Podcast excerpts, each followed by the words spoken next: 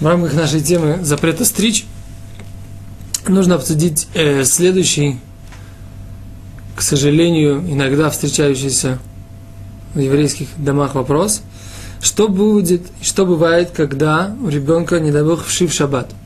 Мы уже говорили, что с точки зрения, можно ли убить вшу, в принципе, то есть э, можно ли набрызгать на голову ребенка э, специальное средство, специальное средство, которое э, убивает вшей, то есть по этому поводу э, как бы разрешение в ситуации, когда у ребенка нет другого, только когда у нас нет другого варианта, как ребенку помочь. Сейчас объясним поподробнее. Давайте, значит, по порядку.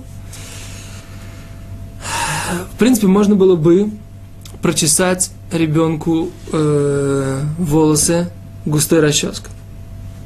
Но мы уже говорили, что есть запрет причесываться в шаббат.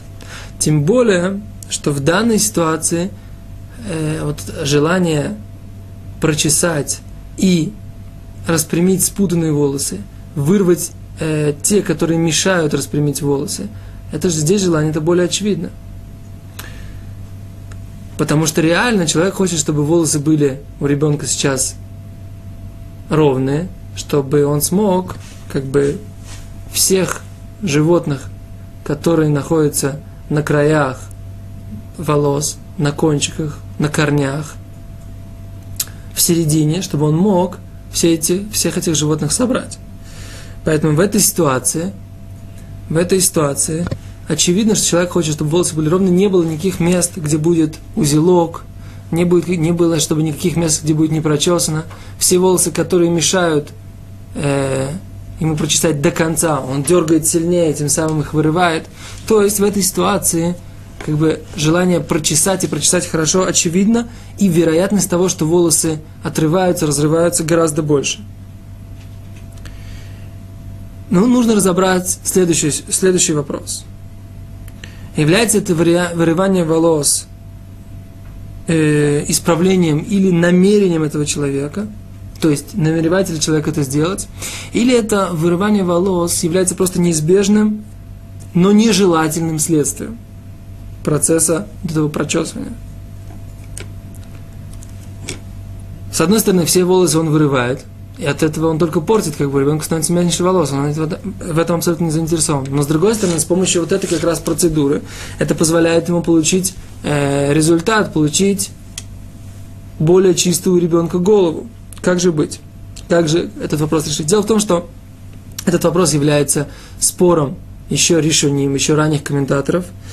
Э, в, такой, в такой ситуации является ли это просто процессом как бы э, не созидательным, или же это является, да, созидательным процессом, и поэтому в этой ситуации, в принципе, как бы сказать однозначного ответа невозможно. Но, с другой стороны, опять же, можно сказать, что поскольку эти оторванные волосы человек все равно никогда не использует, как бы не делает их для того, чтобы использовать эти волосы, то это однозначно, э, получается, не является запретом с тем же намерением, которое был в храме, как мы говорили, это же термин, это будет мелахаши ноцихале гуфа, то есть сами волосы ему не нужны, и поэтому запрета Торы в такой ситуации не будет. Как нам это опять же помогает, мы уже говорили, что в такой ситуации, возможно, можно обратиться к нееврею, чтобы он прочесал ребенка в шаббат. Опять же, это ребенок считается, как будто бы он, э, маленький ребенок считается больным, в смысле, что для его здоровья, для его необходимых каких-то необходимостей его ребенка можно делать какие-то определенные, например, э, лечить его и так далее и тому подобное. Просто любой уход за ребенком считается как будто уход за больным, и поэтому в этой ситуации можно облегчить и обратиться к нееврею для того, чтобы он прочесал ребенка. Если же нет нееврея, то тогда мы говорим, что можно набрызгать на голову э, убивающих в шей какой-то не крем, крем размазать нельзя, но набрызгать э, что-то со спреем можно, не попадая, конечно, в глаза, не дай бог, ребенку, то есть нужно вот, одеть этот козырек, который иногда одевают, для того, чтобы в глаза ему ничего не попало. и набрызгать на голову, если нет нееврея. Если же нет нееврея, если есть нееврей, то, в принципе, как бы гораздо удобнее, э, чтобы он все-таки его прочесал до конца. И, и, в принципе, может быть, даже, что сделал всю процедуру. И тогда и набрызгал, и, и может быть, и прочесал. Но набрызгал мы говорим, что это, опять же, только поскольку это есть необходимость, только изначально, если можно обойтись просто прочесыванием с помощью нееврея, лучше сделать так.